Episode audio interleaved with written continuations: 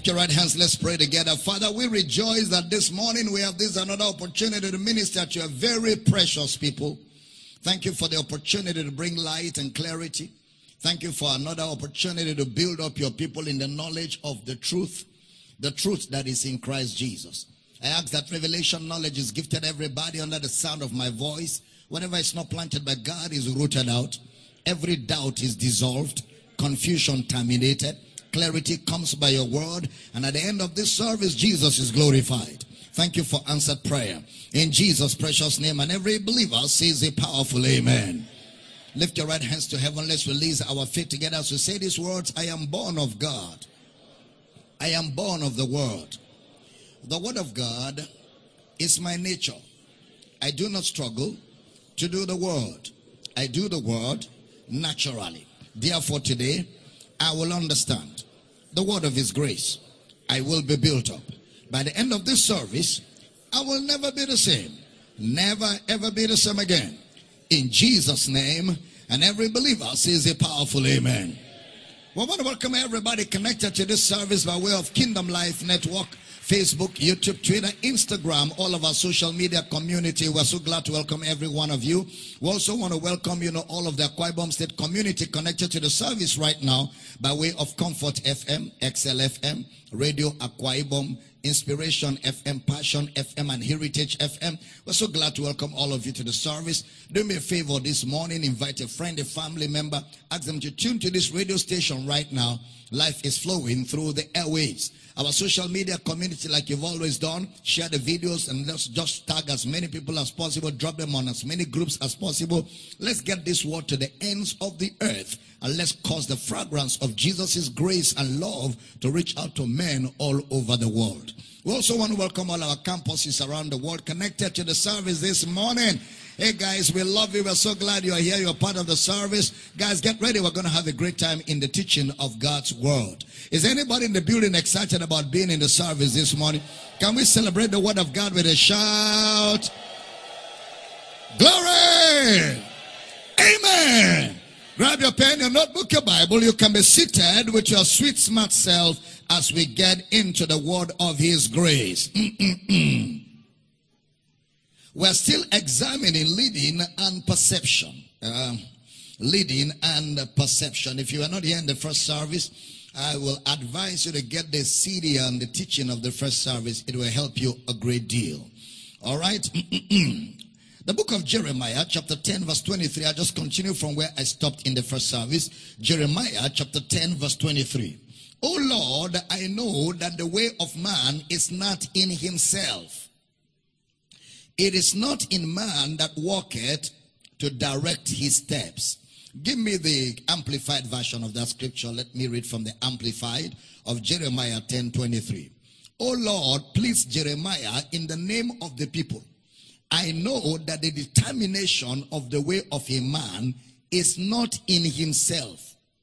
It is not in man, even in a strong man or in a man at his best to direct his own steps. No man has the direction of his life. No man, nobody.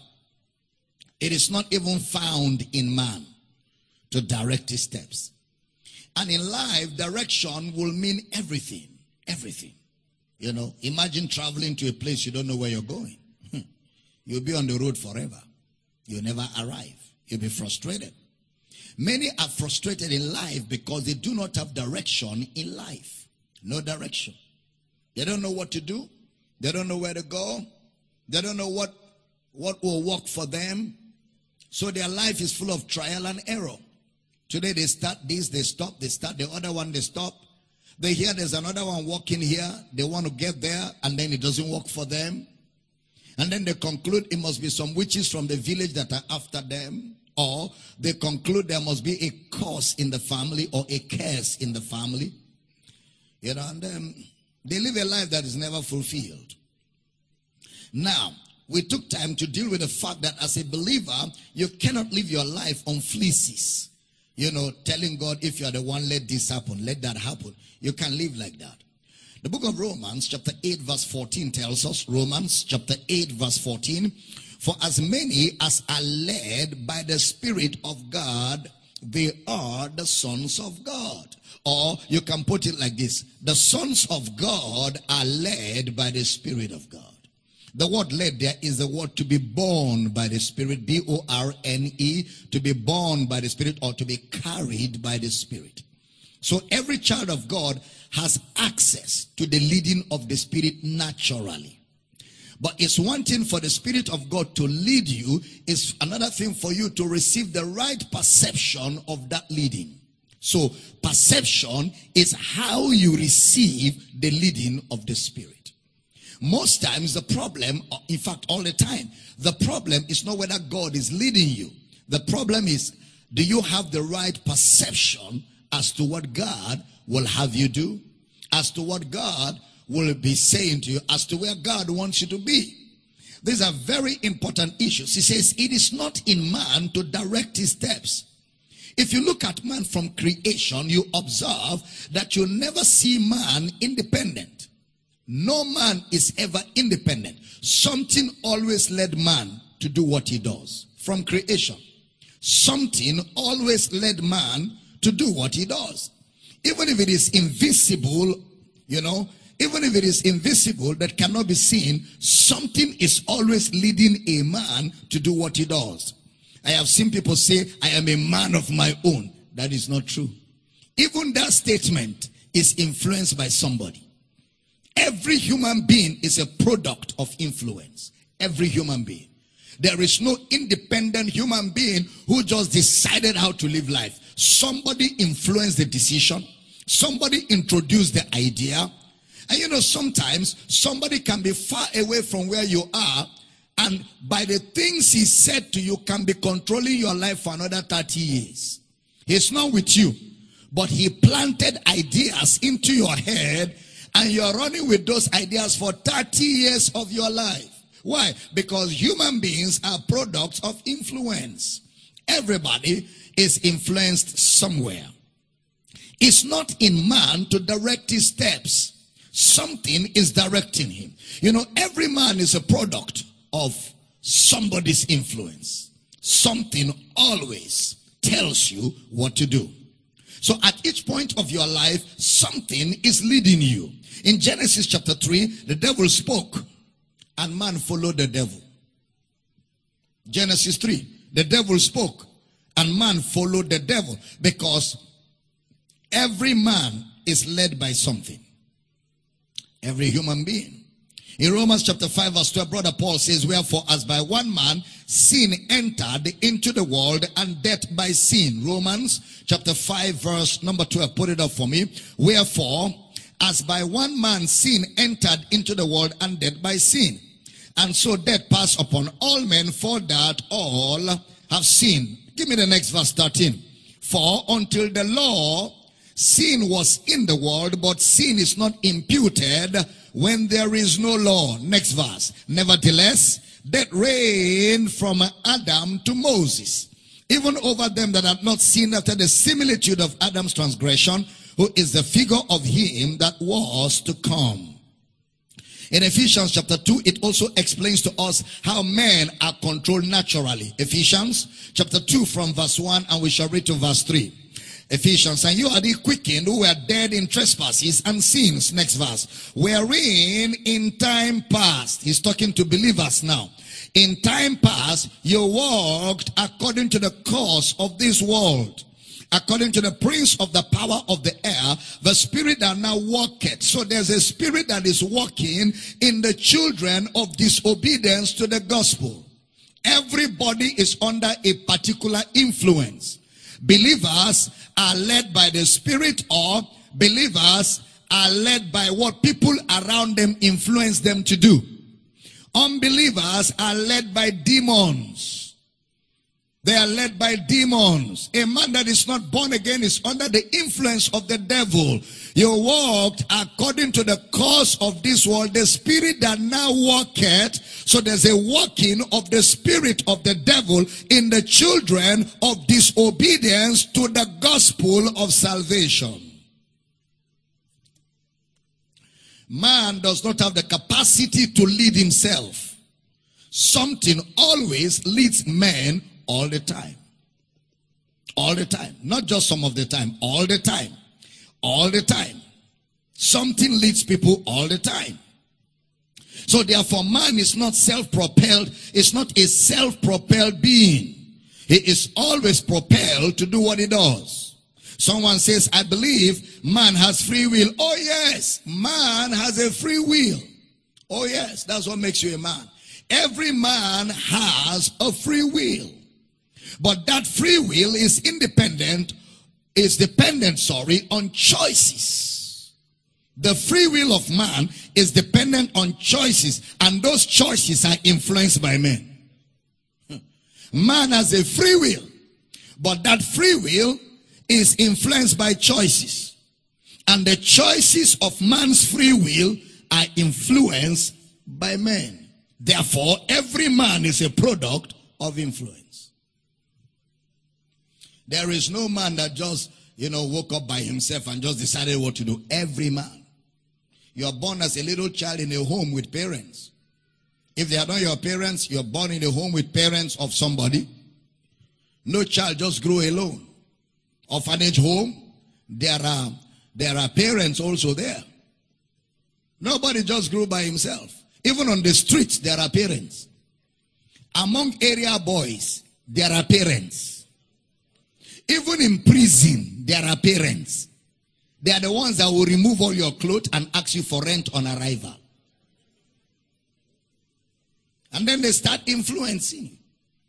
You got born in the home, you start getting influence from your father. If you're close to your father, if you're close to your mother, you start getting influence from your mother. All the things you want to do in life are things your mother exposed you to, or things your father exposed you to, or things you were exposed to in school. Even your choice of career was influenced by somebody. You saw an engineer and you admired engineering and you found out you had the capacity for engineering and you became an engineer. Nobody just came out and said, no, this is how I will be. No, every human being was influenced to make the decisions they made that ultimately determine the outcome of their life. Every human being. Now follow me. I'm going somewhere with this. It's important for me to settle that so that you know that you, you don't have any doubt in your mind as to whether people influenced you or not. Now, man has to be led because that is who man is. So look at yourself. Every decision you made, either before you got saved or after you got saved, was influenced. Including your coming to service today. That you're in church today in spite of the rain. Some of you beat the rain and came. Your clothes got soaked, but you don't care because what your spirit is about to get is more important than your clothes. You inconvenienced yourself and came out. And you're seated in church right now because something influenced you to get to the service this morning. There's nobody that just does things. There's an influence that makes you do what you do. Man cannot produce thoughts of his own. Thoughts, thoughts are influenced. You are thinking what you're thinking because somebody planted the idea there. You are thinking what you're thinking because you saw something.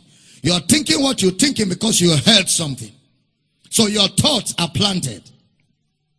If you don't admit that on time, then something else is guiding you right now. If you argue with me right now that thoughts are not planted, that thinking that you are thinking to argue me with, somebody gave you that thought. Am I teaching here? Yeah. that you're even arguing with me is because somebody gave you that idea. So it's still an influence. Every human being is a product of influence. Are you still in the building? Please, this is very important. Now, have you observed that in Genesis chapter 11, the whole world came together to build a tower that will get to heaven? God said, These folks, nothing can restrain them from what they have imagined to do. God acknowledged that these guys, what they are deciding to do, nothing can stop it. Now, God is there. He doesn't want them to do it, but they are going to do it anyway. God didn't want them to build that tower. That tower was not God's plan for man. Babel. It wasn't God's plan. God didn't want it, but they made up their mind to do it anyway, and they started until they were interrupted in the process of their coordination. Otherwise, they will have done it. That's how powerful man's choices and decisions are that even God cannot stop man. Man will do what he wants to do. Man will do what he wants to do. That's why you have some people who say, okay, I'm no more a man, I'm a woman. And they go to the hospital and ask the doctors to do a surgical operation on them and give them the organs of a woman, even though they were born men. Man will do what he wants to do, independent of God, whether God likes it or not. That is what we call free will. But for man to make the decision that makes him think he's a woman, somebody influenced that ideology. Somebody influenced him. And such a person is suffering from identity crisis identity crisis. You know, he rejected, you know, um, his originality and has decided to take on another. You know, hallelujah. Hallelujah. Somebody asked me somewhere, okay, what if a man who was born, you know, people ask questions and uh, sometimes when they ask questions, those questions for me are pre-nursery questions. They are not questions. They are some serious questions. You know, Somebody say, Oh, will a homosexual person or a lesbian person go to heaven? If they receive Jesus, they'll go to heaven. Why not? That is not the question. Serious questions are question of supposing a man changes his organs and takes on the organs of a woman and dies.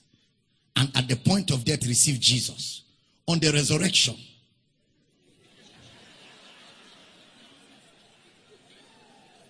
See the way you are laughing.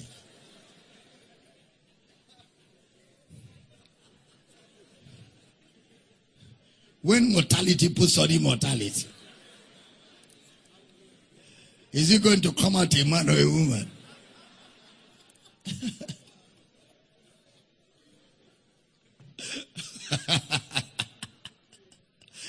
you do err because you know not the scriptures, not the power of God. On resurrection, there will be no male or female organs. Male or female organs ends on earth in the immaterial body, in the body of immortality, will be no, there'll be no man or woman. We're all going to rise as sons of God. I don't know if you understand what I just said. I just answered that question. I hope you know that. There'll be no organs. Now, let's move, let's move, let's move. So, it's important to know that people are products of influence. You know, products of influence. And in life, it's important to know that. Please take note of this. Success is not a proof of the will of God. Success is not a proof of the will of God. Fulfillment is the proof of the will of God. You didn't hear that. Success is not a proof of the will of God. Fulfillment is a proof of the will of God. That is why you see some people, you know, a man will marry a woman, buy her a jet, build her a house by the seaside, all right?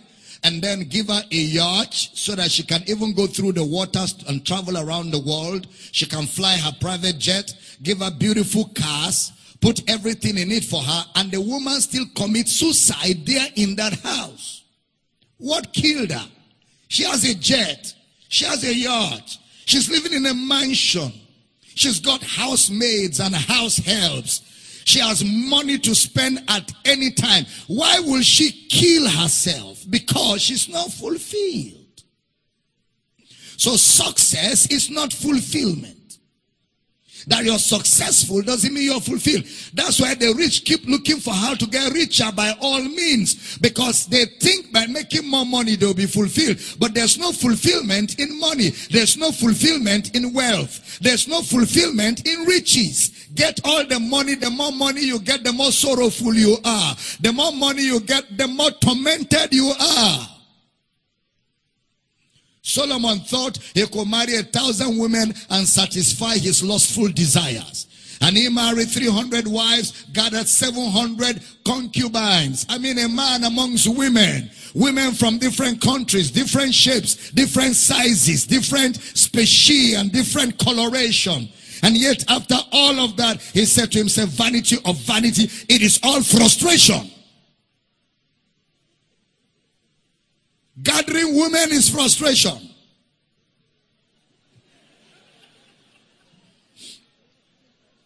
For that brother who is wishing he had married three wives before he got born again. Because now that he's born again, he can't marry more than one. He says, Sigh, I wish I had married three. Then now I can born again. I bring my wives with me. Vanity of vanity. It's frustration. Solomon had all the wealth.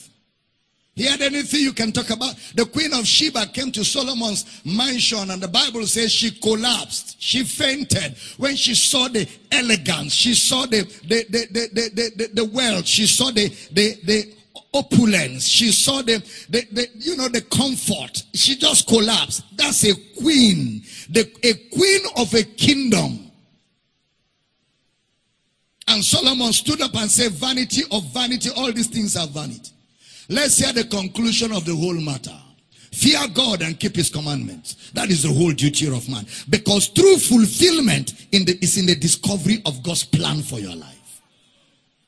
Fulfillment is not in the acquisition of stuff. Fulfillment is not in how many cars you have and own. Fulfillment is not in how many houses you have built and how many how, how many women you have. No, no, no.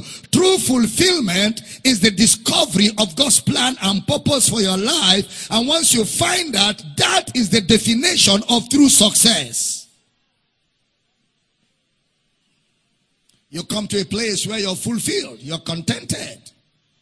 I may not have a car, but I'm contented. I may not have too much money, but I'm contented. I drink my garri and groundnut, I have peace of mind, and I'm a happy man. But you're eating your chicken and you're eating your wine, but you are depressed. Because both of us are not on the same wavelength. You are looking for success by men's definition. I am successful by God's definition, which is the fulfillment that I require for my heart. If I'm teaching good this morning, somebody shout, I hear you. Yeah.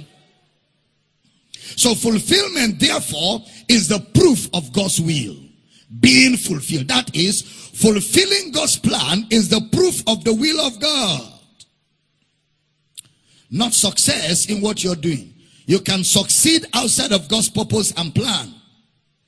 And to God, that success is failure. You can have a good home. You can have a successful marriage with an unbeliever but that marriage is not godly. Don't always think that unbelievers don't have good marriages. You are deceiving yourself. There are unbelievers that are living very happy. Husband and wife, they are living peaceful. They have raised their children. They have money. They are okay. They are comfortable. Husband and wife. They don't even quarrel like Christians quarrel. They are just happy together.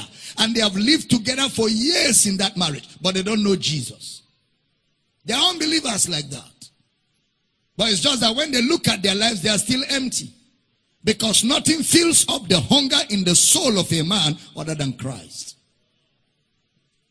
So don't always think unbelievers don't have good marriages. You lie. Some of them have better marriages than many Christians. I'm serious.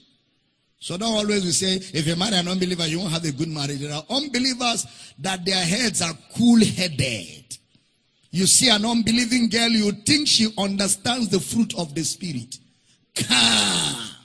Cool, like chilled water from the fridge. And there are men whose heads are at home. They are not born again, but their head is at home. So when a man whose head is at home meets a girl that her life is like water from the freezer, their life is good. But there's an emptiness that still remains that only Jesus feels. So fulfillment, therefore, is the definition of success in the will of God. Fulfillment. Fulfillment. Fulfillment. It's not just about we don't have problem in our marriage. No, that's not success. You can have a marriage that doesn't have problem, but both of you are not fulfilled because you're not in the will of God. Look at Psalm 127 verse 1. Psalms 127. Is anybody enjoying this teaching? Psalm 127 verse 1. Except the Lord build the house, they labor. Is it labor or labor? Okay. Labor, labor. They labor in vain that build it. Watch. They built it. The house was built. It's not that they tried to build, they didn't build. Eh, they built the house, but in vain. Yeah. You went for business. You are now a multi-millionaire, but your life is vain. You are empty. Your bank account is fat and busting, but your heart is empty. You have the best of cars, the latest models, but inside the car is like you are inside a dustbin because the ability to enjoy it is not there.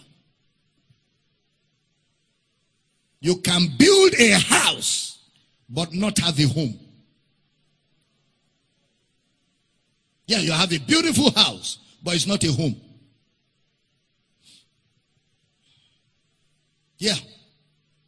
Because success is not in the acquisition of materials. It's not. True success is the knowledge of Christ. If any man glory, let him glory that he knows this, that he knows me. He said, The water that I shall give you, if you drink the water of natural success, you will thirst. But when I give you my own water, you'll never thirst. That's what we call fulfillment. Somebody shout, I hear you. Yeah. That's what we call fulfillment. Please stay with me. So, except the Lord build a house, they labor, put it up, they labor in vain that build it. Except the Lord keep the city, the watchman waketh, but in vain.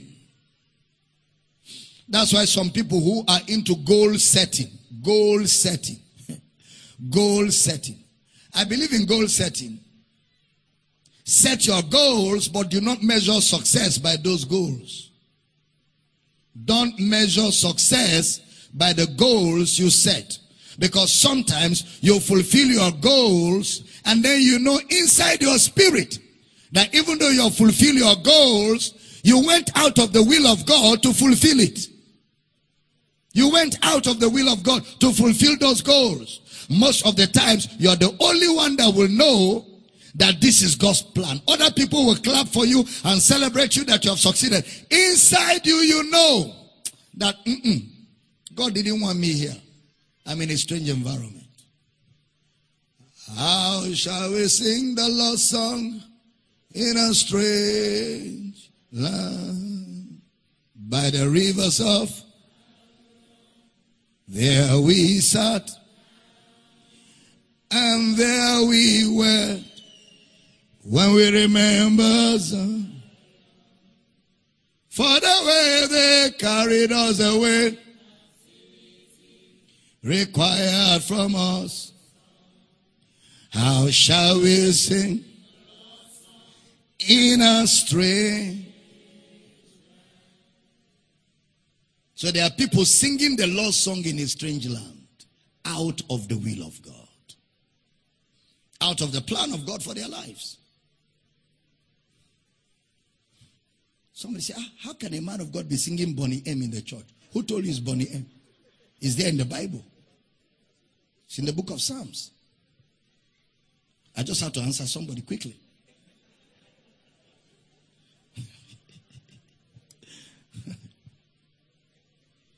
Singing the lost song in a strange land, out of the will of God strange land, strange environment, in a strange relationship. Singing the lost song in a strange relationship. You know that that relationship is out of the will of God. You know that you cannot be unequally yoked together with unbelievers. You are dancing around with an unbeliever and you are singing the lost song. You're endangering your life. You're endangering your life. it's in vain, man. Anything that does not have eternal impact is in vain. Anything. That is at the end of life when it all matters. If it doesn't have eternity in it, you wasted time. The reward of your Christian work don't come on this earth. One day you will stand before Jesus. Someday You will stand before Jesus and everything in your heart will be made bare. One of these days there'll be no more sunlight. One of these days there'll be no more rainfall. One of these days the stars will disappear. One of these days there'll be no morning, no afternoon, no evening. One of these days there'll be no night time. One of these days all of life will be over and you will now be naked face to face with your creator to give account of how you lived while you walked the face of the earth. One of these days. I don't care whether you take it serious. If you like, laugh at me right now. As it was in the days of Noah, they laughed at him and called him stupid old man. They called him a Jew guy. They said, This Noah is a Jew guy. He doesn't understand the times. He doesn't know what time he's saying. Then the rain started falling. the rain started falling. Noah saying, Come inside. They say, Will not come, stupid old man. You're just dreaming. Rain is normal now. It's normal for rain to fall. It will soon be gone. The door was closed, the rain was falling. It was too late. You're hearing God talk to you today. Don't think you will always hear it. You better make the adjustments you need to make. You better make hay while the sun shines. If you're not born again, you better get born again. You better do that quickly because huh, eternity is real. There is life after death. Death is not the end of life. Everyone will appear before God. Some will appear before the white throne judgment. Some will appear before the judgment seat of Christ. But everybody will appear before God. How you live your life, whether you followed God on earth or you didn't, will determine whether you smile over there or not. What did you do? God will ask you, were you obedient or disobedient? If you build a house without God, it is in vain. It cannot last. Brother Paul says, I don't want to be a castaway. I put my body under that after preaching to others, I won't be a castaway. He is saved. Paul is righteous. Paul is saved. But Paul said, I have a run, a race to run. I have a race to run and I'm going to run my race. I'm going to run, run my race lawfully. Ladies and gentlemen, you're born again, you have the Holy Spirit, but there's a race ahead of you, and you have to run that race lawfully. There's a plan for your life. You're not an accident. There's a purpose of God for your life. There's a will of God for your life. You can live all your life outside of God's will, and you can live your life in God's will.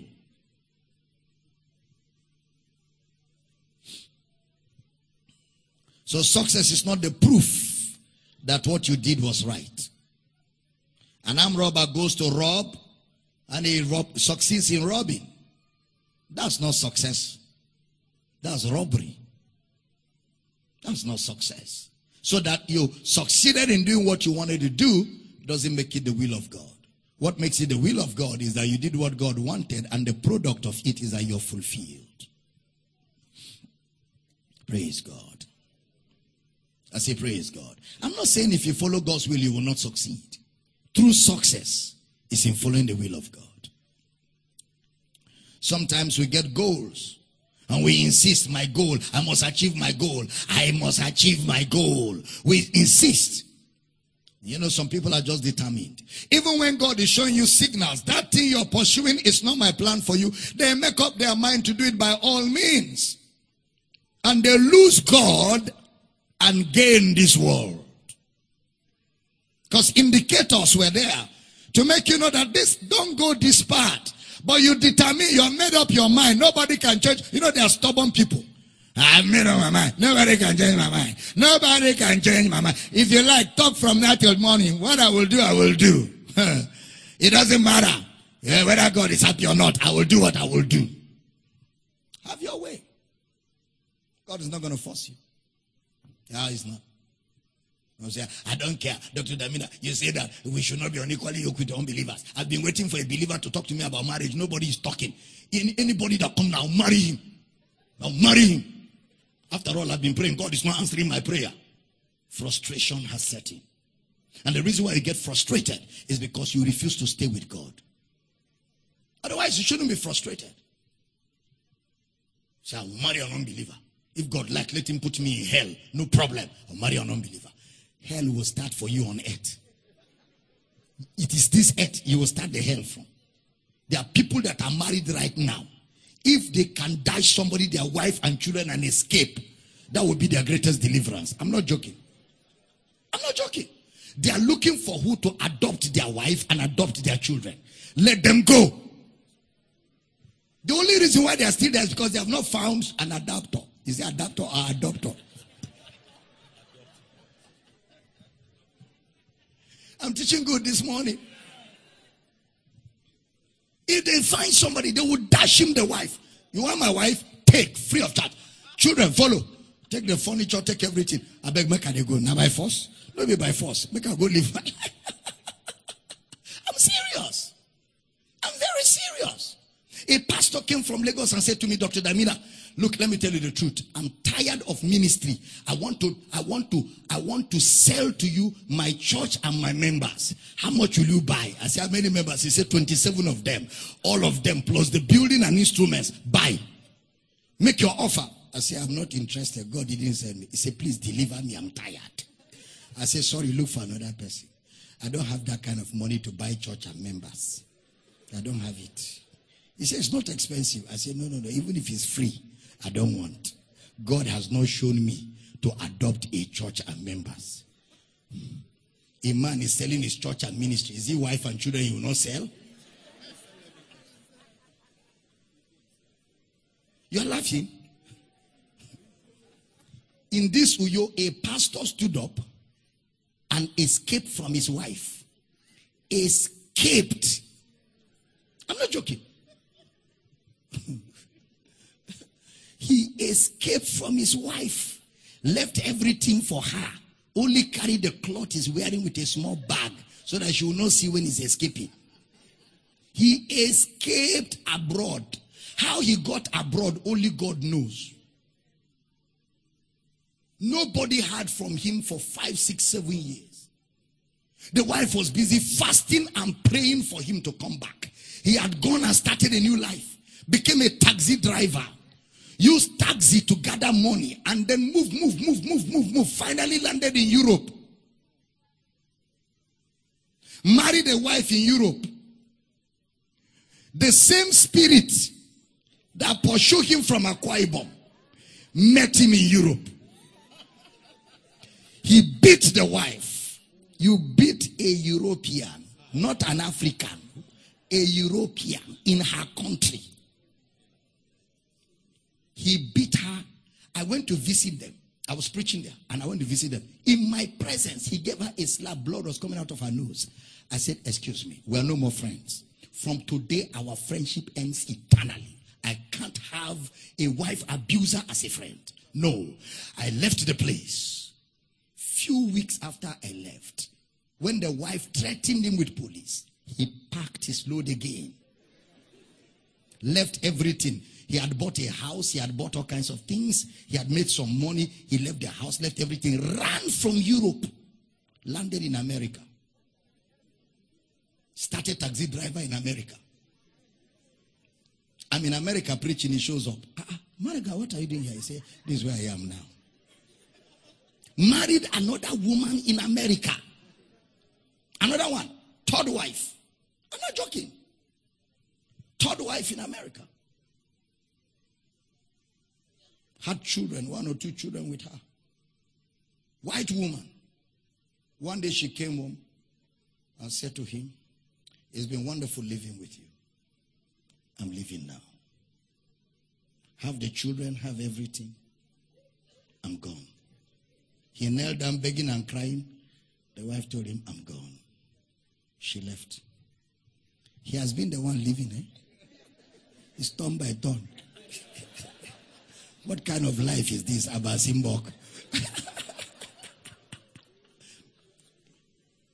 when you make the wrong decision and you start you start missing the tangent because if the tangent is there and you start missing the tangent if you're not careful you keep going you keep going. It keeps going wider till you're totally out of the plan of God for your life. I'm, I'm serious. That's why you don't play with decisions that you're making in life because they could take you away totally from the plan of God. You'll be lost. You're on earth, but you're lost. You wake up in the night, you don't know whether it is morning or evening. Even when it is dark, you're still wondering whether it is afternoon because you're lost. That's why you must strive to locate the plan and stay in the plan of God, beginning from the elementary choices you're making up to the major choices you're making in life. This teaching is so important for me that I'm not even in a hurry. Because I really want to make sure you understand it so that you can live out your best life. You can live out the will of God and live out a life of fulfillment. I'm teaching good. See, being stubborn is not a virtue. Being stubborn is not a virtue. The Bible calls stubbornness witchcraft. You're say, I'm very stubborn. I know myself, I'm very stubborn. What you're saying is, I'm a witch. I know myself, I'm a witch. It's not a virtue. It's not a virtue. The Bible definition for stubbornness is witchcraft. You shouldn't be stubborn. You shouldn't be stubborn. You should be swift to hear and slow to speak. You should be somebody that can make adjustments. Because when you are stubborn, you manipulate every process to your advantage. When you're stubborn, you manipulate. And when you manipulate processes, that's witchcraft. Because witchcraft is domination. Witchcraft is intimidation.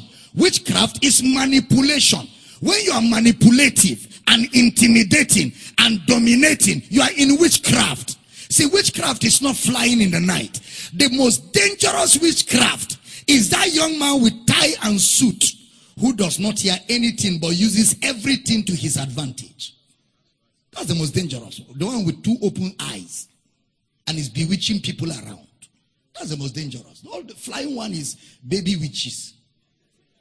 If you just if you just carry water gun in the spirit and you twah, they die. Real witchcraft is the man that is with his open eye walking around eh, and using manipulating people by stubbornness to his advantage. That one is the most dangerous because you can't kill him. People are talking about witchcraft, spirit of witchcraft. Leave spirit. Witchcraft is a work of the flesh. It's not a spirit, it's a work of the flesh. In Galatians chapter 5, now the works of the flesh are manifest. Witchcraft. Witchcraft is, is a work of the flesh. Because it's manipulation. And stubborn people are the ones that have that tendency. They don't listen to anybody at all. They, I know myself. Nobody can talk to me. When you hear a woman talk like that, nobody can talk to me. What I will do, I will do. I'm going to show you. I'm going to show that I'm, I'm a woman. I'm going to show you. That woman has been consumed by witchcraft. That man needs to pray seriously because what he's up against is willful witchcraft, intentional, deliberate, calculated witchcraft. And you cannot break people's will, you cannot force people's will. People will only yield their will when they want to. So you can't even pray. You can only arrange circumstances, and that will take time.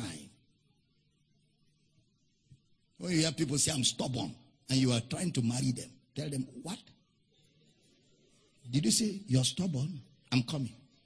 I'm coming. I will soon come. Escape. Run for your life. Because what the person is telling is that I'm a witch. Even you, I will use you to my advantage. I don't care about you, I care about me. I know many people here that used to say I'm stubborn will never say it again. Even right now, there are some people inside their mind, they're saying, I'm not stubborn. I know I'm not stubborn.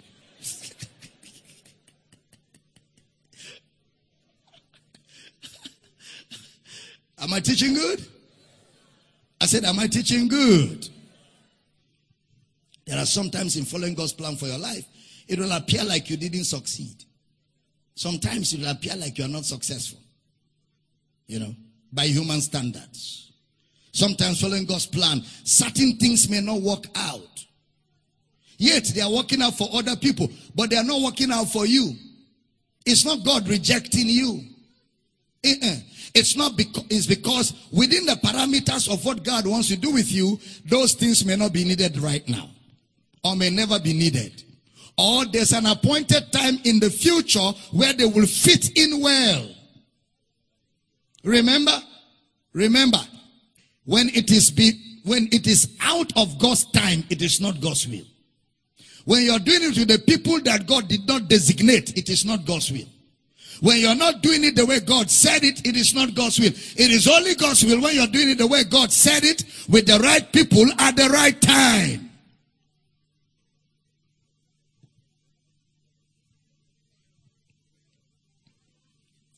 Don't be hasty. Don't be in a hurry. Don't be quick to arrive at the conclusion of things. The Bible says the righteous do not make haste. The righteous do not make haste. Proverbs 21 31. Proverbs 21 31. The horse is prepared against the day of battle, but safety is of the Lord. Fulfillment is of the Lord. The horse is prepared. There is a day of battle. Everything is in place, but only God grants safety. There is a way that seemeth right unto a man. All the analyses are accurate. All the calculations are accurate. Feasibility study is accurate. But the end is destruction. The end of that way is destruction. It looks good right now, but it ends in destruction. It ends in destruction. It ends in destruction. You get involved in something that the next step you will take in it is misfortune. Before you enter, the Holy Ghost warned you. Because the Holy Ghost knows the end from the beginning. But you were stubborn because here looked very good. You didn't know that after here, the rest is disaster. And as you took your step and walked in without God, you came out of what looked good and landed in disaster. Now you start crying out. Then God, in His mercy, will now have to start navigating to see the remaining of you that can be salvaged. Because there will be losses. You know, there will be losses. In, in Acts 27, Brother Paul told them, You should have had, you should have listened to me. I told you people we shouldn't travel. You insisted we should travel. He said, Now an angel appeared to me because their lives were threatened. He said, None of you will die, but we will lose the sheep and our properties. There will be losses. Your life will be saved, but there will be losses. And those losses are uncalled for. You can't afford, it's too expensive to walk out of the plan of God for your life. It's too expensive to walk out of God's purpose. It's good. That's why Brother Paul prayed that you walk worthy of the Lord unto all pleasing, being fruitful unto every good work. Isaiah 40 31. They that wait on the Lord shall renew their strength. Isaiah chapter 40 verse 31. It is a good thing to wait on the Lord, but they that wait upon the Lord shall renew their strength. They shall mount up with wings as eagles. They shall run and not be weary. They shall walk and not faint. When you wait, wait, wait, wait. Touch your neighbor, say wait. It's a good thing to wait on the Lord. No haste, no hurry. They that wait upon the Lord shall renew their strength. They shall mount up with wings as the eagles.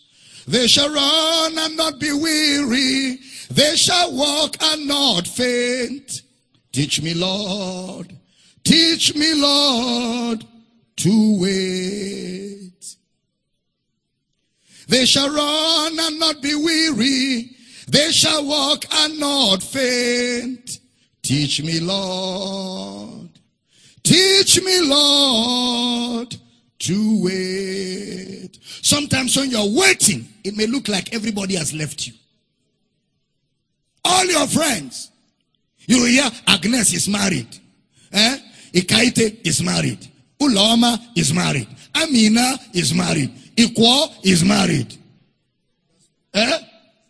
Justina is married. All of them don't marry, leave me. They that wait upon the Lord shall renew their strength. They shall mount up with wings as the eagles. They shall run and not be weary. They shall walk and not faint. Teach me, Lord. Teach me, Lord, to wait. I've met people in life who are in a hurry. Some of them even said, Abel, you don't like success. The way you're going is like you don't like success. We were in a hurry. I took my time. I followed the Lord. It may look slow. Many of them, where are they today? I'm still here coming. I'm still here coming. I'm still, some of them, we don't know where they are in this life. They told me to my face, it looks like you don't like success. They want to put me under pressure. I took my time, and I'm still taking my time. A lady met me a few years ago. She said, Papa, if you know what God has done for me, I said, What did God talk to me about it? She said, I was in Akwa Ibom. Every Saturday, I will attend a friend's wedding. Every Saturday, I will attend a friend's wedding. At a point, they reduce me to usher. Every of their wedding I go, they will make me share food. They will make me share food. All my friends married, including the junior ones. I said to God, what is it now? Nobody is talking to me about marriage. Well, she kept just serving the Lord and faithfully waiting on the Lord. Mama and I know the lady. She's from Akwa Ibom here. She said one day they just arranged one wedding like that. And she went to the wedding and one British expatriate came for the wedding from England. On arrival, he saw her mistakenly or as or arranged, she served him food. And he liked her. So he said, Young lady, what's your name? She told him, um, Where do you go to church? She told him, and all of that. So, after that wedding reception, he went to our pastor and said to the pastor, There's a lady that was serving me food today. I'm interested. I want to marry. I've been looking for a wife for years now, but I really feel this is my wife. Who are you? Blah, blah, blah. Got the details. Oh, talk to his pastor in London. Everything is okay. He's a faithful brother. He's on fire for God. Blah, blah. All right. You want to marry her? Your pastor has told me you're okay. She's a wonderful, she's one of the best we have. She's a wonderful sister, giving to the Lord, loves the Lord. He said, I want to marry her quickly. I will do the traditional marriage within the next few days. Can we meet our parents? That's how they met the parents. Sharp, sharp. Within one week, they have finished traditional marriage. Within another week, the man has already fixed wedding, white wedding, you know. And as an expatriate, he invited different countries. On our wedding day, people flew from all over the place, came into Akwa Ibom here. They flew flags of different nations. All those people she was busy serving food in their wedding, they were treating her like uh, a receptionists. They came with their children and they were serving food in her own wedding. After the wedding, they flew to London. They live in London. They live in London. Not escapee. They live in London. You didn't hear what I said. You didn't hear what I said. Wait on the Lord. It is a good thing to wait on the Lord. You cannot be wasted if you're waiting on the Lord. Am I teaching here? Yeah, it may look like life has left you. Eh, life never leaves a man that is with Christ. Christ is life. You didn't hear what I just said. Life never leaves a man that is in Christ. Christ is life.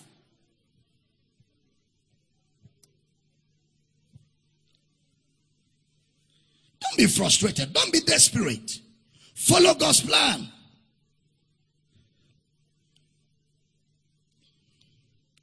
Everything is step by step. No haste. No hurry. You know, ministry is not a legacy. Everybody has to do his ministry. You do yours, I do mine. You, know, you do yours, I do mine. And when it comes to ministry, you've got to be able to answer God for yourself. My children will answer God for themselves. Jemima, Jezimiel, Jael, they answer God for themselves. I teach them, I show them what to do, but ultimately they make the decisions for themselves when it comes to Jesus and, and you know what they do with Jesus on earth because the day they will face Jesus, I won't be there. I won't be standing to say I'm their father. They will all face Jesus independently and talk to Jesus for themselves. No father decides for a child. The father can only guide and counsel. And that's why parents must surround their children with, with everything they need to help them make the right choices and decisions in life. But ultimately, they have to make those decisions.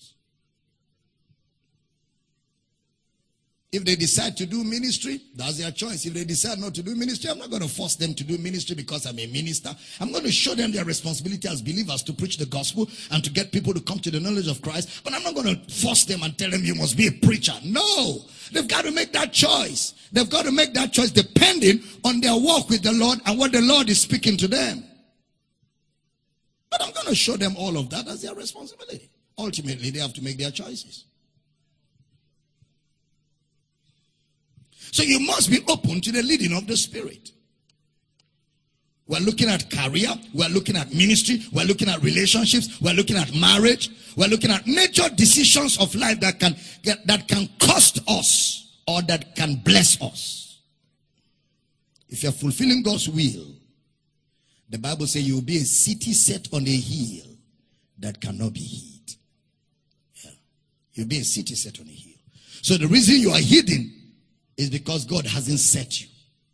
You can't set yourself. It is God that sets. Let God set you. Did you hear what I said? It's God that sets men.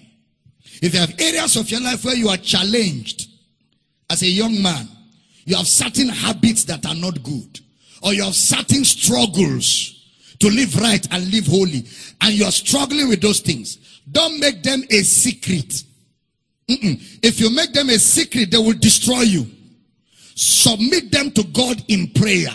Pray about them. God will give you wisdom and give you strength to overcome those challenges. But if you keep them as a secret, they will eat you up. You submit them to God in prayer so that He gives you the strength and the wisdom and the strategy to overcome it. Somebody said to me, but Dr. Damina, if they post me to go for NYSC in Boko Haram state, should I go? Pray about it. Pray about it. Because there are people that have gone to Boko Haram states and they brought back their coffins. So those are not the kind of things you just stand up and go. You pray about it. You talk to God about it. You talk to God about it. And God will give you wisdom and direction on what to do and how not to go and you still do the NYSC without going. Yes, sure. And there are some that God will tell you go because God wants to use you in those places as the light of the gospel. And he will give you directions and give you grace. And when you enter there, every hold of the enemy will give way. And you will see yourself do the will of God in that place. So that's why you've got to follow God to know whether to go or not to go. It's God. It's you and God. Some say, but they posted me. they, they posted you. They, they. Who are they? Do they know you? Do you know who posted you? You don't know. Okay. Live your life to, to people who don't know you you don't know them. You pray about it. Especially when it has to go to such areas where there's a lot of, of, of threat to life. There's persecution, severe persecution. You don't just walk in there. You pray about it. You seek God's mind and direction on it. When you're leaving your country, you need to hear from God. You can't leave Nigeria to another country to go and live there without hearing from God. You can't. You can't just relocate. Because that's a major decision. Marriage is a major decision. Because, listen carefully, everybody, if you're making us write this down. You can never succeed beyond your marriage. You can never succeed beyond your marriage. Secondly, your business relationships will determine whether you follow the will of God or not. Because there are some people that just get into business relationships without praying, and they get into some business relationships that really take them out of the will of God. So when it comes to career, location, business, you need to pray and seek counsel. Now listen to another one. It is important to pray much more when your decision affect other people's lives. pray much more. When your decision is going to affect other people's lives.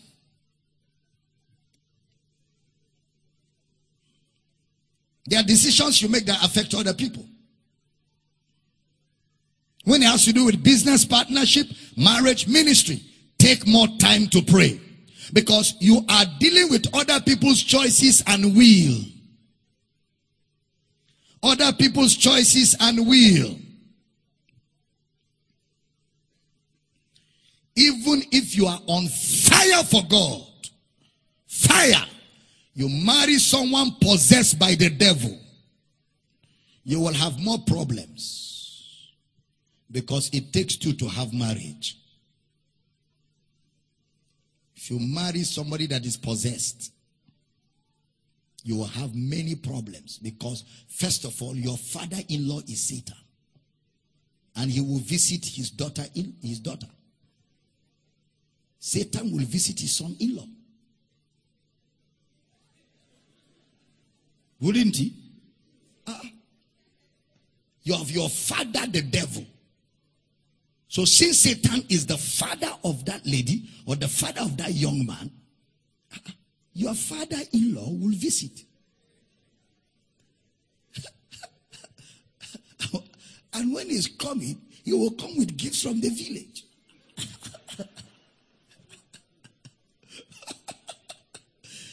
Father-in-law always comes with gift. He will bring the bread of sickness, the amala of sorrow, he will bring the gari of affliction. And when he's going, he will steal. he will kill. he will destroy. Ah, you wonder why everything is like that? Papa came.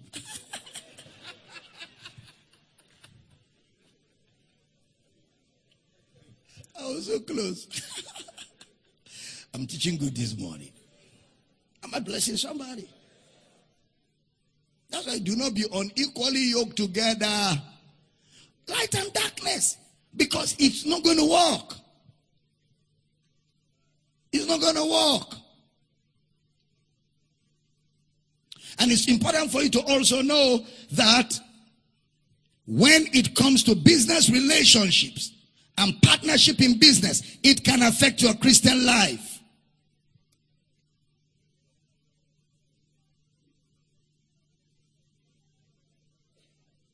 That's why anything you get from people who are not born again, you have to test it with the truth of God's word. Many of us listen to rich people. We listen to rich people as our mentors. Rich people, people that look successful. You know, as our mentors. Then we submit to their mentorship.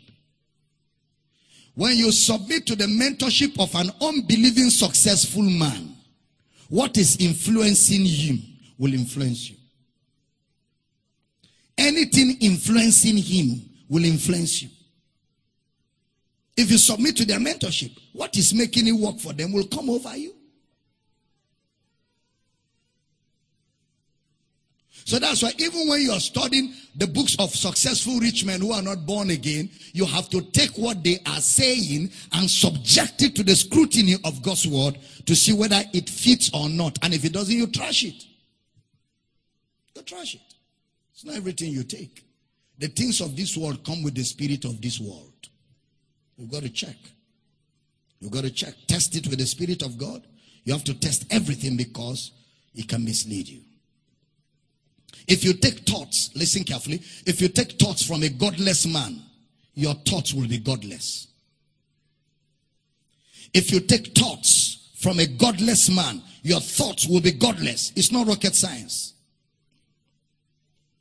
Is there any marriage ordained in heaven? Dr. Damina, is there any marriage ordained in heaven? Like you sleep and see a sister in your dream, or you sleep and see a brother in your dream. That is, two people were sent by God from heaven to earth to get married. No. Jesus has an answer for us. I begin to round up. Matthew 22, verse 24. Matthew 22, verse 24. Saying, Master, Moses said, if a man die, having no children, his brother shall marry his wife and raise up seed unto his brother. Next verse. Now there were with us seven brethren, and the first, when he had married a wife, deceased, and having no issue, left his wife unto his brother. Like the second, likewise the second also, and the third unto the seventh. And last of all, the woman died also. Now, this is a true story. This is not a parable. It was not Jesus telling, it was the people telling Jesus what happened in their town. A woman buried her seven husbands and she herself was buried at the last. Next verse. Therefore, in the resurrection, whose wife shall she be of the seven? For they all had her. Number one, look at what Jesus answered them. Next verse. You do err, not knowing the scripture nor the power of God. Next verse. For in the resurrection, they neither marry nor are given in marriage, but are as the angels of God in heaven. Two things. There's no marriage in the resurrection, number one. Number two, they do not give children in marriage in the resurrection.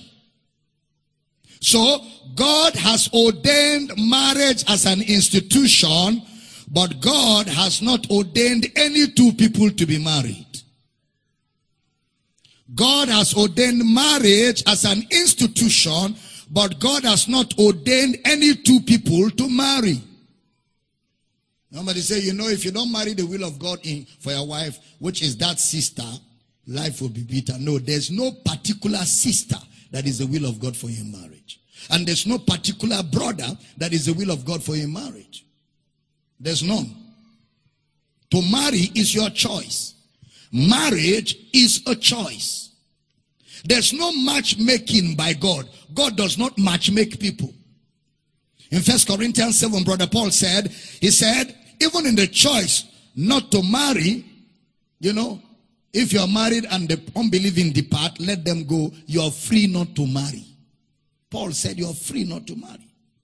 In First Timothy 5, he says, if there is a woman that is a widow and she's a young woman, let her marry. Her husband died. Let her marry another person. He said, let her marry. Don't allow her to be widow alone. Move, push her to go and marry. So she does not grow one tongue. It's there in the Bible. Which means there are no two people that are specifically meant for each other. Which means in the choice of marriage, there are options. You look at the options and go for the best of all the options. You didn't hear that. You didn't hear that. Uh, if God want me to marry, I must marry you. That's witchcraft. That's being stubborn. I must marry you. Anyhow, I must marry you. If I have to charm your drink with love potion, I will put it. You must marry me by force. Anyway, that's unbelievers talking. But I'm not surprised that some Christians do that. And the only brother that can be charmed with love potion is a brother who doesn't know who he is in Christ. Because the brother who knows who he is in Christ will drink the love potion and be loving Christ. the love potion has turned to love potion for Jesus.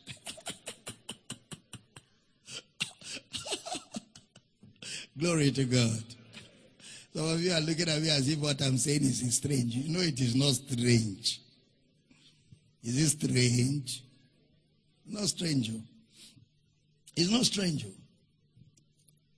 So the will of God in marriage, not a brother or a sister specific. The will of God in marriage is your choice.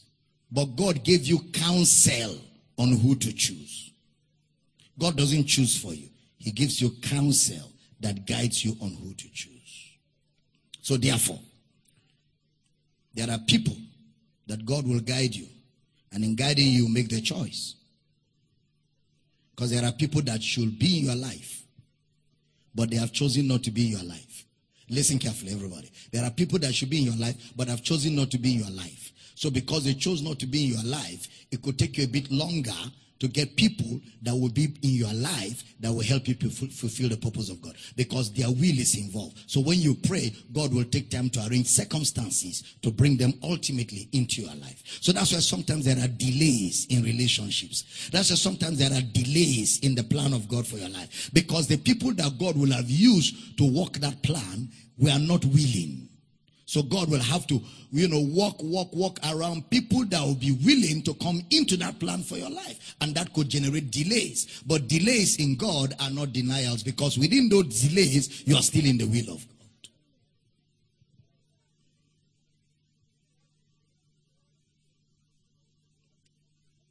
If I marry the will of God, will I have trials and tests in my marriage? Yes. Every marriage will be tested, both Christian and non-Christian. For Christians, the test will destroy them. For non-Christians, the strength, the test will strengthen you. To strengthen you. Hallelujah. Am I blessing you? I said, Am I blessing you? Remember, anywhere there is no forgiveness, anywhere there is no forgiveness, it will be difficult to, to find God there.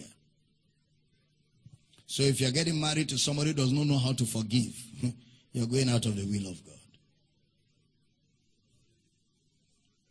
For Christians. Huh? For non Christians, it will destroy them. For Christians, it will strengthen them. Is it right now? You know, sometimes the mouth doesn't say what the mind says. Your mind is saying something, your mouth is saying something else. You wonder, ah, how did it come out? Amen. Someone who doesn't forgive, don't marry them. A man that doesn't forgive, don't marry him. A woman that does not know how to forgive, don't marry her. You will live in perpetual torment all your life. Praise God. So we're going to get into more of this. Are you blessed? We're going to get into more of this. Say with me, I will follow the plan of God. I will follow the purpose of God. Say, God has a clear plan and a purpose for my life. I will not miss it. I will follow it. I will walk in it and I will fulfill it. I didn't hear a good amen. No, that's, that's the truth. There's a plan for you. You're not an accident. Stand on your feet and walk to two, three people. Tell them you are not an accident. There's a plan for your life. Tell them authoritatively, you're not an accident. There's a plan of God for your life. You're not an accident. There's a plan of God. There's, there's a definite plan of God for your life.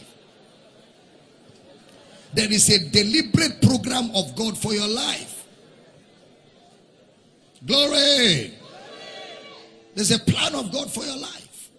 And look, look, look, let me tell you something.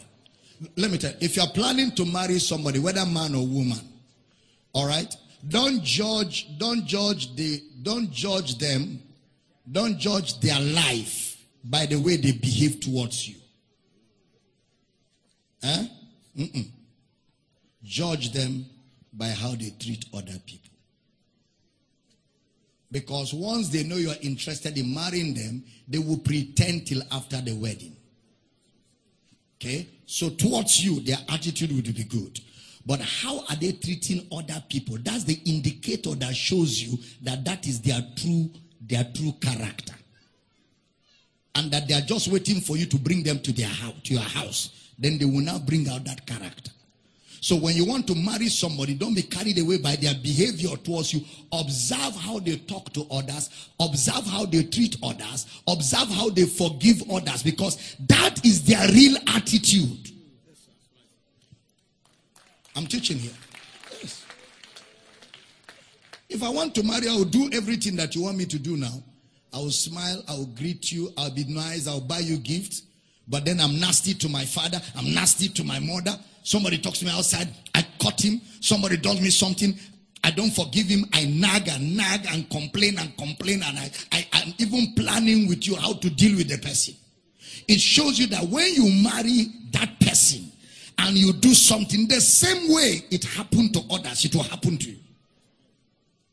So the true character of the lady or of the young man you're going to marry is in how they treat other people. Are we teaching here? Because if I'm not, if I'm good, I will be good to all. And if I'm a bad person, eh, it will show in how I relate with people. I may treat you nicely, boy, for a moment. it's for a moment. Somebody can pretend for five years. Do you understand? A man's life is not five, a man's life is many years. So somebody can afford to pretend for five years. So don't be carried away in making in relationships. As you begin to talk to people to get married to. And don't forget, I've told you it is safer to get married to people in your tribe. Your tribe is not Igbo, Ibibio, Calabar. No. Your tribe is your faith. People within your faith, within the circle. And there are a lot of you single guys and single ladies in this church that are already thinking of getting married. And these teachings are going to help you a lot. Because you're about to make choices. And you're about to make decisions. And you're about to locate the right people. And you get married to them. And with them, you will serve the will of God. You didn't say amen today. Even in our campuses all over the world, there are people making choices and decisions right now where marriage is concerned. And many are making choices where career is concerned, where ministry is concerned, where business relationships are concerned, where the plan of God for their lives is concerned. And these teachings are coming timely to help people make decisions that will ultimately bring the satisfaction that they require from God. Can I have a powerful amen? Lift your right hands. Let's pray. For, let's pray together. Father, I pray for every man, every woman, boy, girl, child all over the world in this building, in our campuses, online, on television, on radio, listening to the sound of my voice right now. I ask that by revelation knowledge, your people are totally edified, built up, the light of your word shines on the path of everyone here. I command confusion to be dissolved. I command confusion to be dissolved. I command doubts to be dissolved. You have clarity of direction in the name of Jesus.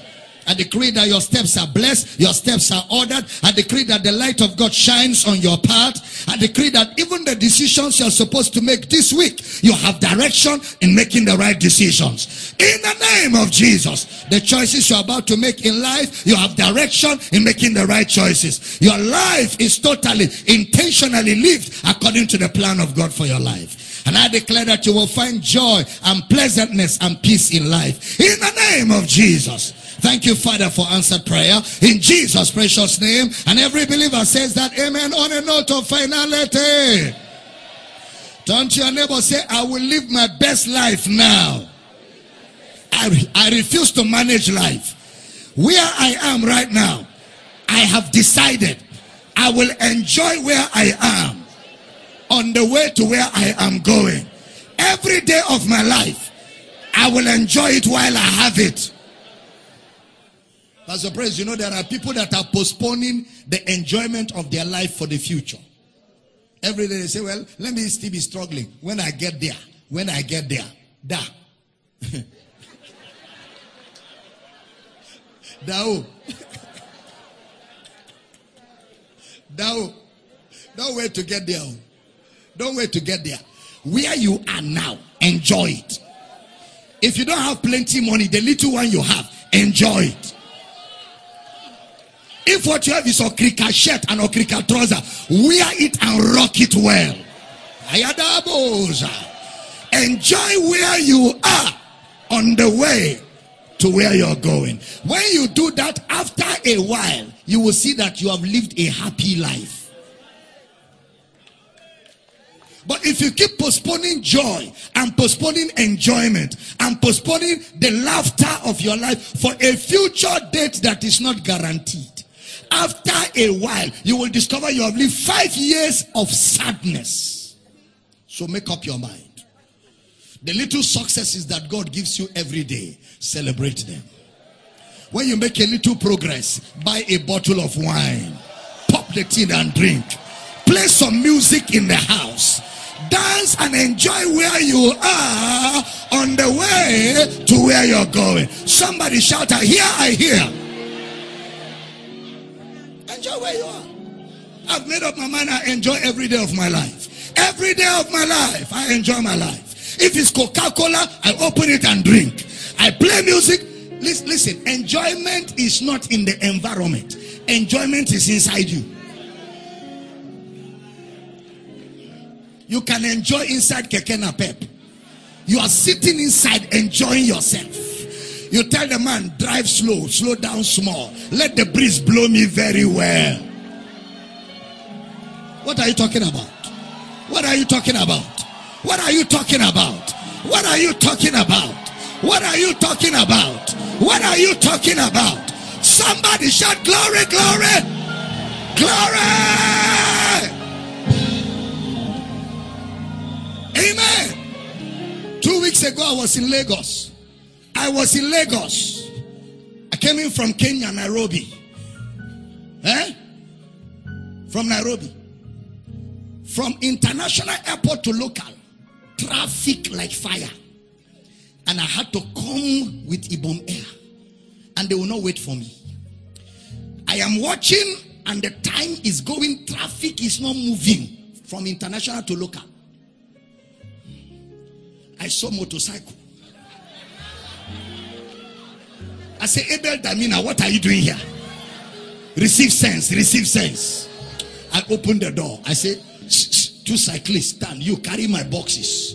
I climb this one. I pay the taxi. The man drew, he started driving the machine. I said, Father, thank you for the privilege to receive natural, air condition. I told the man, slow down small, let the breeze blow me well. Because I don't know when I will climb machine again. Did he remove anything from me? Did he remove anything from me? Did it affect my color? Did it affect my height? You are the one that is bothering yourself about what people are thinking. Who cares? People will think what they want to think, anyhow they want to think. So don't let people's thinking stop you from doing what you need to do. Am I blessing somebody this morning? Somebody shout, I'm enjoying where I am. On the way to where I am going. I didn't hear powerful amen. Get a good offering. Let's honor the word of God. And I'll be joining Mr. Michael Bush in the next two, three minutes for Ask the Counselor now. Grab a good offering, everybody. Online community, the banking details are on the screen. Radio audience, Mr. Michael Bush will read the banking details. When you hear a good word like this, you honor God, you honor His word, you make your money available so that more people can hear this message, so that more people can be built up in the knowledge of Christ, so we can do more for God. So I'd like you to grab a good offering. And those, uh, you know, on, on social media, the banking details are there. You want to send in your own offerings so you can help us do the things we do for God all over the world. Remember, somebody gave for you to hear what you're hearing. If you also give to us in partnership, more people will hear this. All right, so if you want to partner with this ministry, send a mail today to Dr. Abel Damina, Dr. Abel Damina at yahoo.com. At yahoo.com. If you shoot that mail, we'll give you details on partnership where you're able to give us money once a month to support what we do deliberately so that together we can do more for the kingdom of God. Lift up your offerings, Father. We pray for everybody giving this afternoon. Thank you for the opportunity to honor you with our monies. We and all that we have, we belong to you.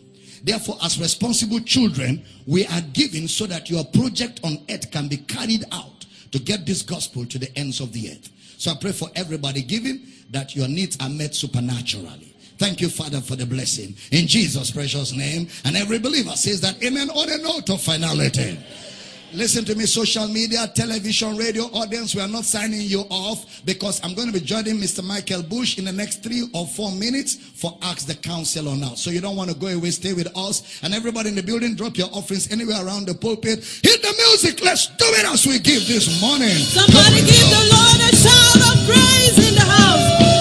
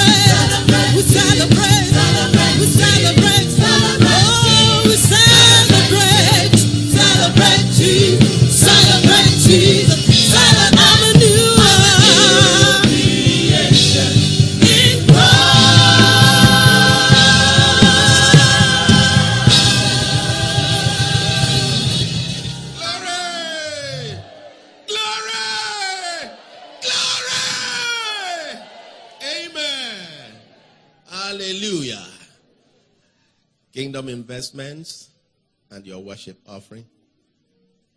Please, I'd like you to bring out your kingdom investment and your worship offering.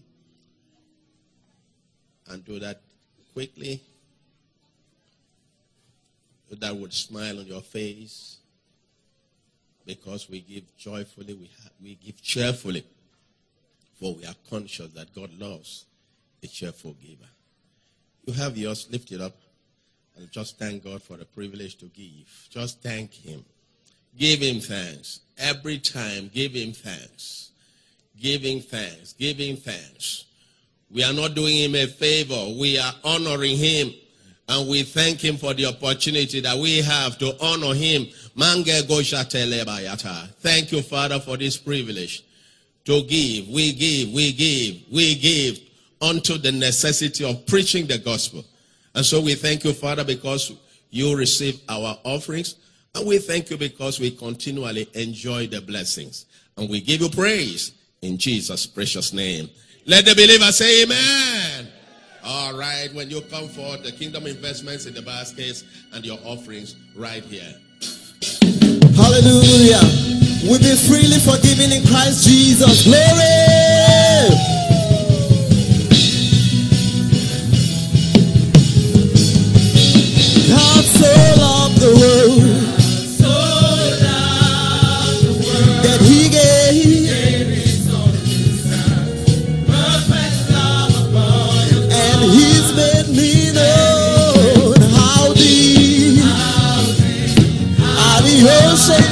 Oceans of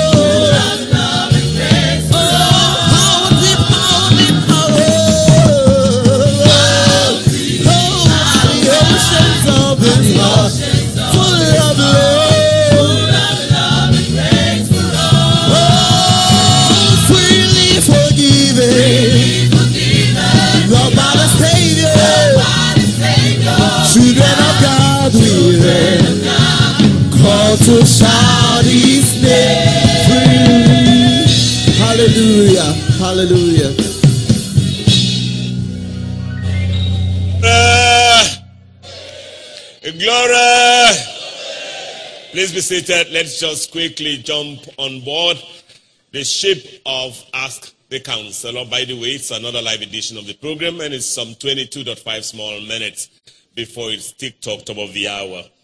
Okay, in that time, you'll be listening to Ask the Counselor with me, Michael Bush, in Uyo, Nigeria.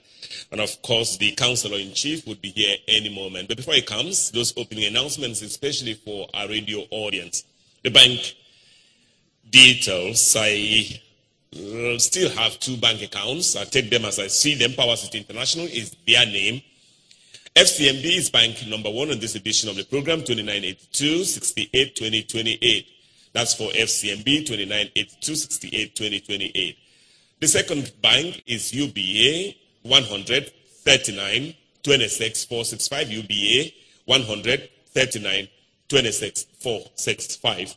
Account name for both remains Power City International. That's announcement number one. Quickly, quickly. Not exactly sure, but at least we can do five minutes considering it's the comeback live edition of the program. We should take five minutes at least for phone calls. So to call in, plus 234 if you're doing from outside Nigeria. Otherwise, it's simply 0806 800 9939. That's the number. And you can also send us a text or two on plus 234 again if you're doing from outside Nigeria. Otherwise, simply 0703 691 8642. And you want to also send an email or two. The address is ask the counselor now at gmail.com. Final announcements for sponsorship, for partnership, and for support. You know, just to make sure we can continue to do what we're doing here even better, you need to just call up plus two three four again if you're doing from outside Nigeria. Otherwise, it's simply 0803 275 6104. Or you send an email or two to Dr. Abel Damina at yahoo.com. Doctor there, of course, is DR. My producer is Pastor I.J. Quere. He comes here complete with the production team. Even our resident pastor is here. He looks very sad alone. He's just sitting there alone. Well, when Pastor Prezokon is in church, put your hands together for him. Okay, so the main man, the set man, the man, Dr. Abel Damina Global Baba The Intercontinental. Mr. Bush. Global Baba. Good to have you here, man. So nice to see you. Welcome back. It was nice to do Ask the Counselor with you in Abuja, Nigeria. That's true. We it was had the- fantastic. our first outing in yeah, Abuja. sure. Even though it wasn't scripted, it wasn't prepared. It wasn't prepared, but, but, it was. it, was, good. something for a It was start. quite good. Yeah, quite it was. good. It was. And it, it speaks to the things that are coming. Very true. Okay, so Very Global true. Baba. Great things ahead. Uh, Global Baba, let's just pray. I have um, a number of things to do uh, preliminarily, um, you know, before we launch the program. But let's quick pray. All right, let's pray together. Father, we pray and we thank you for answers to prayer already guaranteed in Jesus. So we pray for Akwa Ibom State, our state.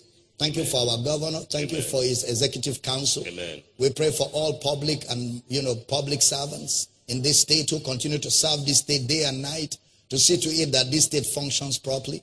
Thank you for all of our public servants. Thank you for all the private people, business people, students, career people, our women, our mothers. We ask that grace continues to abound in this land, Amen. that the message of Christ continues to thrive and people are coming to the knowledge of the truth, and that the enemy loses grounds continually. Thank you that Akwa Ibom becomes a conducive, a conducive community for development and progress of potentials. And we give you praise for answered prayer. In Jesus' name we pray. Amen. Amen. Praise. Okay, so Global Baba, we have effectively some 19.5 small minutes in our hands to do this edition of Ask the Counselor. Um, Global Baba, let's just get down. Um, the Bible talks about the Good Samaritan. What does that mean, Global Baba? Does it mean that other Samaritans were mainly bad people? No, in that context, it was about the good things he did. So he was his his personality was identified with his good acts. Okay. You know, uh, he came and helped a guy that was beaten by thieves Yeah, sure. and all of that. Yeah, so it was a parable of Jesus. Okay, so if I say, if I talk about a good Akwa Ibom person, it does not necessarily mean that mm, uh, a majority of Akwa Ibom people are bad people. No, no, not at all. In that context, you are you're you you're calling him good relatively. Okay. You know, based on things he has done, Done actions he has done, and, And- things and how I he- perceive him. We're talking about contributions, and how you perceive the person. Okay. Yeah. Okay, so it's my privilege. I'm going to open this edition of the program by introducing a special Akwa man. I introduce this man joyfully because he's a very good man. I don't know whether Global has met him before, but he's a good man. And today is with his dear wife, who is uh, not a good person. And okay, I'll introduce them separately. But let me start with this man, Chairman Ibom Power. is in church. Engineer Yang, fellow Nigerian Society of Engineers. Is seated. Okay, he just stepped out. Oh, okay, Oh, that's good. Okay, but the wife is I've- still I've there. met him before. I Yeah, know oh, him. I know Okay, him. great. He's a great guy. Good, good, great guy good, good, good. I don't know. You met the wife too. I've been to her birthday. Mrs. I went to her birthday some years ago in the Oh wow, Mrs. Nsei Tidoya. Yes. Um, she runs probably, and and I, I can say this because I mean I'm the boss. I can say anything. Yes, you can. You know, she's she's she runs probably the best furniture shop anywhere in Africa. Are you serious? Yes, that's she. Wow. You know, stones and furniture. Very good. This Mrs. Etido. Bless you. Bless you. And Mrs. Nsei Tidoya, great woman. Very nice. Welcome to church. Global Bar, let's get down. So, Global Bar, um, success is not proof. It's not a proof of God's will. Fulfillment is. Yeah. What does that mean? Well, fulfillment is actually being where God wants you to, do, to be, doing what God wants you to, to do. That's exactly what fulfillment is. Okay, so Because success has to do with acquisition. it is possible to not be successful, but you are fulfilled. It's possible not to be successful by human definition. Definition. but fulfilled, which is success in God's definition. Global Baba. Let's get down. Another quick one um, to follow up. Well, uh, Mrs. Uh, Uduak Judge, uh, who's here in Uyo, was listening to you on radio, I guess, and says, What does this mean, Global Baba? You cannot ever succeed, or you can never succeed beyond your marriage. Well, because marriage defines everything about your life. You know, you can't run away from your marriage. You can't abandon your wife. You can't abandon your children. So whatever you're going to be, to be or to do will be within the confines of your marriage. And that marriage will impact ultimately in whatever you do.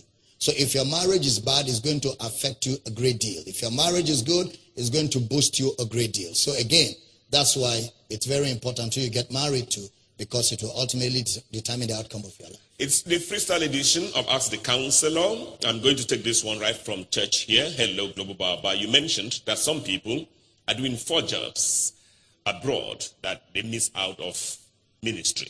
Global number one is doing four jobs abroad, but knowing that these same people send their support to families and ministries back here in Nigeria, for instance, and other countries. Well, again, you were not listening well. To ask that question means you are listening to me selectively.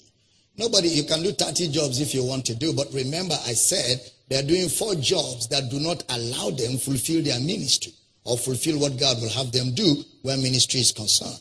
So again, there's such thing like doing too much, and there's such thing that like doing too well. You know, you can be doing something that is too much that you yourself are not even living, you are merely existing. Mm. And you can do something too well that it allows you the opportunity to do other things that are very important in your life. So there's nothing wrong with four jobs, but even if it is four jobs or two jobs, even one job that consumes all your time, you're not able to do anything else. Your family is abandoned, your children are abandoned, you know, the plan of God for your life to, to do ministry and fulfill God's purpose is abandoned.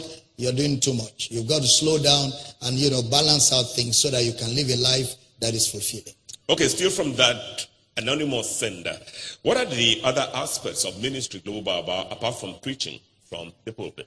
Well, other aspects are evangelism, raising disciples, you know, um, uh, serving in the house of God, being a blessing to God's people. There are so many of them. Freestyle edition. So from Nigeria now we'll go quickly to Cameroon. Hello, Daddy, and greetings to you, Mr. Intercontinental Michael Bush. Thanks, sir, so much for all that you're doing in the body of Christ. That's clearly to Global Baba. Thank you also for this platform. You're such a blessing. I followed your teaching on baptism, and I understand clearly that there is only one baptism as written in Ephesians 4 5, which is spirit baptism. However, I do need a little clarification.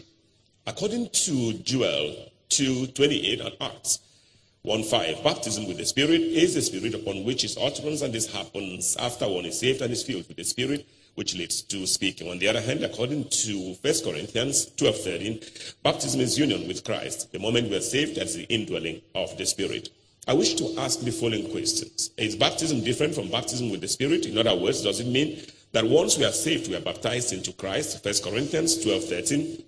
Then, when we are filled with Spirit or yield to the leading of the Spirit, we are baptized with the Spirit. Acts 2 1 to 4. Thanks so much in advance for answering my question. I look forward to hearing from you. Great grace, your daughter, Charlotte Ntalangwa from the Republic of Cameroon. Well, like I've always said, there's no there's no general use of words in the Bible. Each word is used within context. So when the Bible talks about baptism, you know, the word baptism, the word baptizo. There is baptism as a teaching. There is baptism with water. There is baptism which is salvation. So in the New Testament, we only have one baptism, which is salvation into Christ. That's what we have. But in Acts of the Apostles, you will see baptism as a teaching of John. You will see baptism with water, which John used to identify Jesus. But beyond that, what we have is baptism into Christ, which is a union with Christ that brings you together with Christ, which is salvation. And once that happens, you are baptized. It's not water, it is Christ coming into you and saturating your entire being. Let's do calls now. Producer, if you are set, I am just waiting, but meanwhile, let me run from Cameroon to the United States of America. By the way, still uh, freestyle edition of the program. The technical people work on the sound. We're having call back here. Not so good. Blessed day, dear Global Baba and the Intercontinental Mr. Michael Bush. Global Baba, please, what does washing of feet symbolize? Jesus washed the feet of his disciples before his death. Does that mean we as believers should continue to wash our feet and pray? My husband argues with me so much because of my stand concerning things like this.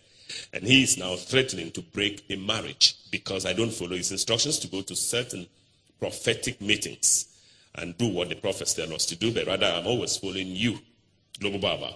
I pray that the eyes of the understanding of my husband will be enlightened.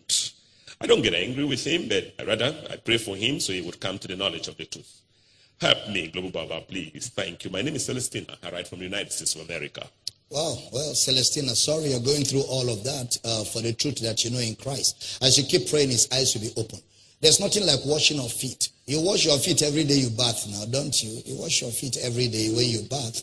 So there's nothing wrong with washing your feet. But it is not a spiritual exercise. It has no spiritual relevance. So why did Jesus wash his disciples' feet? It only happened one time, and he was teaching them how to serve one another using symbolism. It doesn't mean anything else outside of that. Right?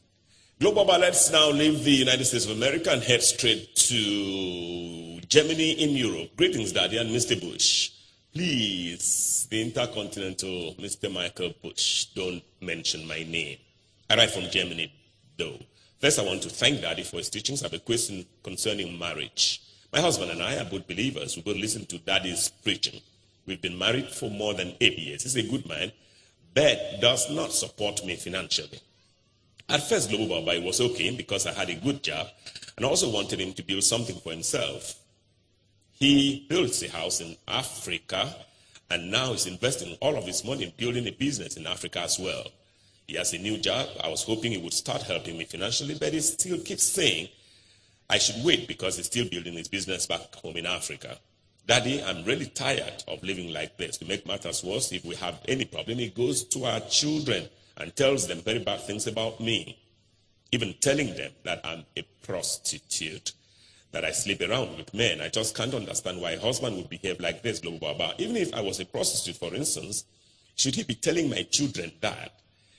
And um, now, Global Bob, I want to leave the marriage because I believe this toxic environment would do harm to my children. Please advise me. Stay blessed.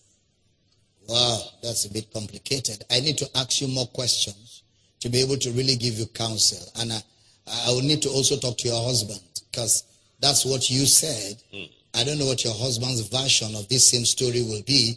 You know, so uh, I can't really give you counsel based on this. But my advice is if you can email us your number, I wouldn't mind calling you and ask you some questions and then be able to counsel you more adequately. But on a general note, we just keep praying for him. You know, if that is the truth, we pray for him for his eyes to be opened. And I will beg you to be a bit more patient. Don't be in a hurry to leave the marriage especially since you have children in that marriage. You know, let there be long suffering for you and just trust God for wisdom to keep navigating until things sort themselves out. Okay, I'm ready. I just want to squeeze in a call or two. Um, technical people, producer, make sure that happens. But from Germany in Europe, let's come to Africa. Uganda is an export of call. Global Baba, hello. My name is Maxwell Oje. I write from Kampala, Uganda.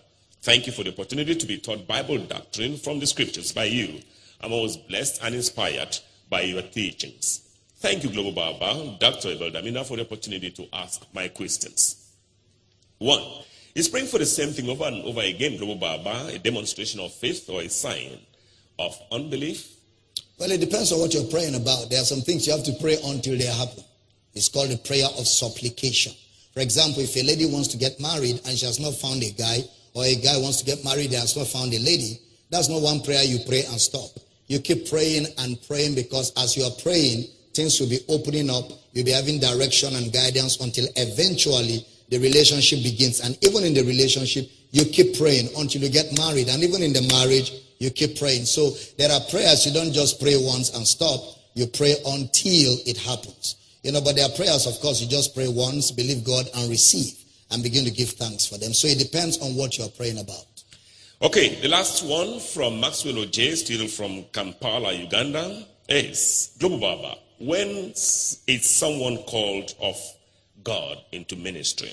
Is it before he is born, as in Jeremiah 1.5 and Galatians 1.15, or before he receives salvation, like the case of 12 disciples, or when he receives salvation, as in the case of Stephen, Philip, and other cases in the book of Acts? Thank you, sir. I love you. Every child of God that is born again is called to the ministry. Once you receive Christ, there's a call of God on you for ministry. Every child of God. But believe, but know that in the Old Testament, You know, the Bible says they were called while they were in their mother's womb. And it is because of the way the Old Testament, you know, pattern was. But even in the New Testament, every child is called by God even before they get born again because they are called in Christ. So when you receive Christ, you now answer to that call that has been waiting for you in Christ even before you were born. Now, when you receive Christ, that call becomes a reality. You begin to walk in its reality. So the call of God is upon every human being in Christ even before they are born. When Jesus died and rose, he called everybody. But it's one thing to be called, it's another thing to answer. The answer to that call is salvation. That's where it begins. Then as you grow in the knowledge of Christ, that ministry in you begins to find expression. I have a book, Every Man a Minister. I will encourage you to order for that book from our office. It will help you with a lot more so you're enriched in this knowledge. Okay, we have five minutes to round up this edition of the program. Effectively, two, three minutes to say our bye bye. So I go to this anonymous location, Bless Avenue. Right? I need the counselor in chief to counsel me on a matter on how to separate from my father to begin what God gave me to do. Because right now, every time I preach the gospel, senior pastors in the church always bring me problems. Even the senior pastor accuses me of things which are truly stated in the Bible. So, sir, how can I approach them about me leaving? Well, you want to leave a church because they don't agree with you doctrinally, you live respectfully. Go to the pastor, tell him, Thank you, sir. You've helped me a lot in my life.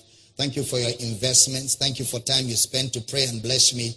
You know, but I, st- I feel I need time to stay away from the church. I want to pray and seek direction as to what God will have me do. I may not be around the church for some time, but I will keep you posted as I make progress. Now, when you say that to a pastor, he may insist, but he will not keep you by force. And then when you are gone after one, two, three months, you come back to him and say, Pastor, now I know exactly what God wants me to do. I've just come to tell you I'm not going to be in this church anymore. But from wherever I am, if I have opportunity to still help or be a blessing here, I'll be willing to do that. So that way you left well, you left without bad feelings, and you're able to live without creating problem for the church where you were before you left. 120 seconds, that's all the time I have. I'll try and squeeze in two entries, one from Nigeria and the other from Zimbabwe.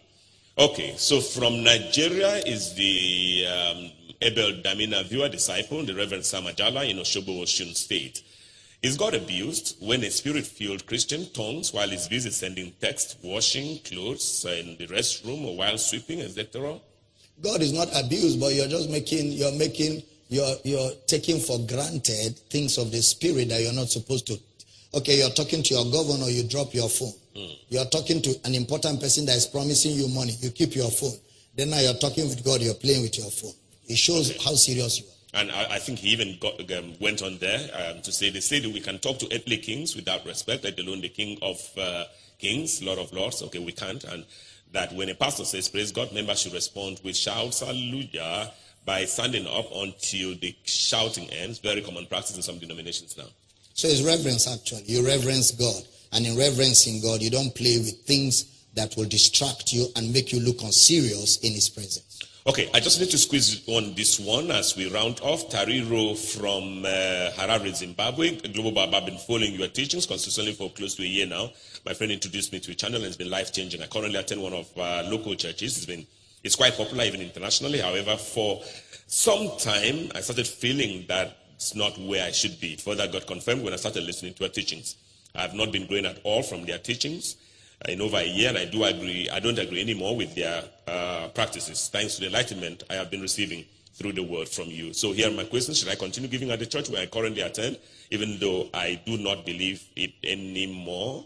Why will you give your money to a cause you don't believe in? Mm. You are just being funny. And finally, you only give to what you believe. Absolutely. And finally, is there an extension of uh, Power City? International out here in Zimbabwe. If So could you kindly link me up with them, Tariro, in Zimbabwe? Tariro, we have campuses in Zimbabwe, Power City campuses. So uh, what we do is the producer will make sure there's a reply sent to you with all the details of how to connect our people in Zimbabwe. But thank you for writing. Global will have um, one minute. We just must say a bye-bye now. My name is Michael Bush. My producer is Pastor I.G. Equerry, complete with the production team. Global Dr. Abel Damina is here now. Then the Continental Mr. Bush. It's happening again, man. We appreciate. Absolutely. Can we celebrate Mr. Bush? Celebrate him. Celebrate him. Praise God. Well, ladies and gentlemen, thank you for giving me the opportunity to serve you the grace of God, to bring doctrinal clarity, to bring answers to questions that may have been bothering you, but it's always an honor to serve you the grace of God. Remember, we're on we're on XLFM this afternoon for those in Akwa Ibom 1 to 3. We're on Passion FM 3 to 5. And this evening we're on Inspiration 9 to 10. And we're on Heritage FM 10 to 12. Remember, tomorrow morning, 5.50 a.m., we're on XLFM. Uh, good morning, Akwa Ibom. 11 to 1, we're on Radio Akwa Ibom. 1 to 3, XLFM. 3 to 5, Passion FM. And uh, 6 p.m. tomorrow evening, we're back on Comfort FM with the live service. Guys, we love you and thank you for allowing us to bring you clarity from God's word. Looking forward to spend more time with you. And until then, enjoy the grace of Christ and be blessed. Goodbye from Uyo, Nigeria. Amen. Glory to God.